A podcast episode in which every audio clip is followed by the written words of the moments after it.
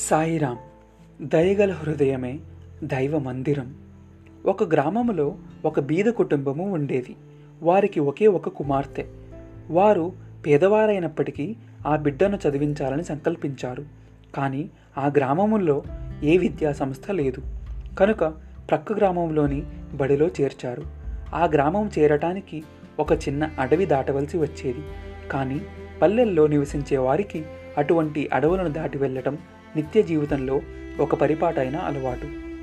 ఆ అమ్మాయి తెల్లవారే ప్రక్క గ్రామానికి చదువుకోవటానికి వెళ్ళి సాయంకాలం తిరిగి ఇల్లు చేరేది. ఆ రోజుల్లో చాలామందికి దాన ధర్మాలు చేయటం సహజంగా అలవాటుగా ఉండేది. ఒక ధర్మాత్ముడు ఆ అడవి మార్గం మధ్య ఉన్న ఒక సత్రం కట్టించాడు. ఒకనాడు ఆ అమ్మాయి స్కూలుకు వెళుతూ ఆ సత్రంలో ఒక దీనుడైన వ్యక్తిని చూచింది. అతను ఏదో రోగంతో బాధపడుతున్నట్లు గ్రహించింది. అతనికి నడిచే శక్తి కూడా లేదని గుర్తించింది. అతడు చాలా కృషించిపోయి ఉన్నాడు. ఆ అమ్మాయి తాను స్కూలుకి వెళ్ళేటప్పుడు ఏ ఇడ్లీయో దోశనో అతనికిచ్చి ఒక టిఫిన్ బాక్సులో కొంత నీరు తెచ్చి ఇచ్చి స్కూలుకు వెళ్ళేది. సాయంకాలం ఇంటికి వెళ్ళేటప్పుడు ఆ టిఫిన్ బాక్స్ తీసుకుని వెళ్ళేది. ఈ విధంగా పది దినములు జరిగేటప్పుడు ఆ వ్యక్తికి కొంత శక్తి వచ్చింది. ఒకనాడు ఆ అమ్మాయి సాయంకాలం తిరిగి ఇంటికి వెళ్ళేటప్పుడు ఆ వ్యక్తి ఆ అమ్మాయి చేయి పట్టుకుని బంగారు బిడ్డ నీవు నాకు ఇన్ని దినములు ఆహార పానీయాదులను ఇచ్చి నా ప్రాణమును కాపాడావు. కానీ నీకు ఈ ఆహారము ఏ విధంగా లభించింది? నీ తల్లిదండ్రులకి ఈ విషయం తెలుసునా? లేక నీవు ఎక్కడైనా దొంగలించి తెచ్చావా? అట్లుకాక నీవు కూడా తినకుండా పస్తుండి నాకు పెడుతున్నావా? నిజం చెప్పు అని అడిగాడు. అయ్యా నేను దొంగతనం చేయలేదు. ఆ గుణము నాలో లేదు. నా తల్లిదండ్రులకు తెలియకుండా ఏ పనిని చెయ్యను. నేను మీకిచ్చే ఆహార పదార్థములు విషయం వారికి తెలుసు. కానీ మాది బీద కుటుంబము. మా వద్ద డబ్బులు లేవు గనుక నేనే స్వయంగా డబ్బు సంపాదించి ఆ పదార్థములను తెస్తున్నాను అన్నది ఆ అమ్మాయి.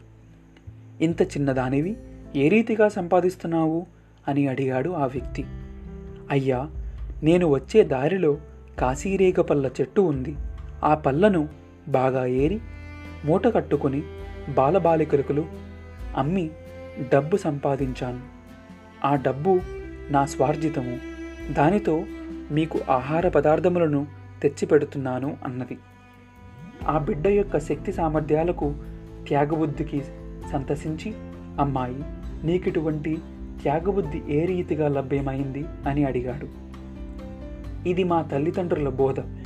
మనది బీద కుటుంబమే కానీ మనకున్న మనకన్నా దీనస్థితిలో ఉన్న వారికి సహాయం చేయాలి అని నాకు చిన్నప్పటి నుండి బోధి బోధ చేస్తూ వచ్చారు.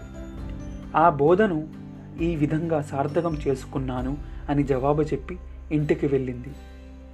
ఆ అమ్మాయి చూపిన భూతదయకు ఏమీ ఫలితం అందుకున్నది అని మనము అనుకోవచ్చు. ఆ వ్యక్తికి బాగా ఆరోగ్యం చిక్కింది. ఆ అమ్మాయి ఉండే గ్రామం చేరాడు. ప్రతిదినము దేవుని ఈ విధంగా ప్రార్థించేవాడు.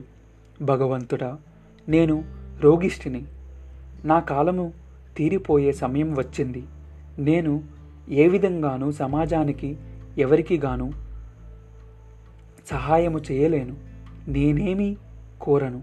కానీ ఆ బిడ్డకు వారి తల్లిదండ్రులకు ఆయురారోగ్యములను శక్తి సామర్థ్యాలను ప్రసాదించి వారిని దేశానికి సమాజానికి ఉపకారం చేసేటట్లు అనుగ్రహించు. కానీ ఆ అమ్మాయి ఎట్టి ప్రతిఫలమును కోరకుండా ఆ రోగికి సేవ చేసింది గనుక దైవానుగ్రహముకు పాత్రురాలైంది. ఒకనాడు సాయంకాలం ఒక వ్యక్తి డబ్బు మూటతో అమ్మ నాకు ప్రతిదినము ఆహార పానీయాదులను అందించి నా ప్రాణాలను కాపాడింది ఒక అమ్మాయి. ఆ అమ్మాయి ఇల్లు ఇదేనా అని అడిగాడు. వారతనిని లోపలికి ఆహ్వానించి కూర్చోమన్నారు. అమ్మా నేను మీ అమ్మాయి శక్తి సామర్థ్యములను దయా దాన గుణములను పరీక్షించుటకు ఒక రోగి వలె నటించాను. మీ అమ్మాయి చాలా పవిత్రమైన హృదయము కలది. ఆమెకు భవిష్యత్ జీవితంలో సకల విధములైన సుఖశాంతులు అందుకోవాలనని సంకల్పించి ఆమె అభివృద్ధికి కావలసినంత ధనము తెచ్చాను. దీనిని స్వీకరించండి అన్నాడు. ఆ గృహస్థుడు ధనమును చూడగానే ఉప్పొంగిపోలేదు. స్వామి మాకింత ధనము తీసుకునే అర్హత లేదు. మా శక్తికి మించిన ధనము మాకు అక్కర్లేదు. అట్టి ధనము ప్రమాదం చేకూరుస్తుంది. అశాంతిని అందిస్తుంది. అహంకారమును పెంచుతుంది. ఆత్మతత్వాన్ని మరిపిస్తుంది అని ఎంతో వినయంగా అన్నాడు. కానీ అంతలో ఆ వ్యక్తి ధనమూటను వదిలి అంతర్ధానమయ్యాడు. ఆ వ్యక్తి ఎవరో ఒక మహనీయుడు కాదు దైవమే అని గుర్తించినారు ఆ గృహస్థులు. వారు ఆ ధనమును తమ కోసం ఉపయోగించక దీనులకు రోగులకు సహాయం అందించే నిమిత్తమై ఖర్చు చేస్తూ ఆ గ్రామస్తులకు కనువిప్పు కలిగించారు. సర్వులందు సర్వత్రా ఉండేది ఒకే దైవమన్న విశ్వాసం ప్రేమతో దీనజనులను సేవించటమే దైవానుగ్రహం పొందటానికి మార్గం. సాయిరాం.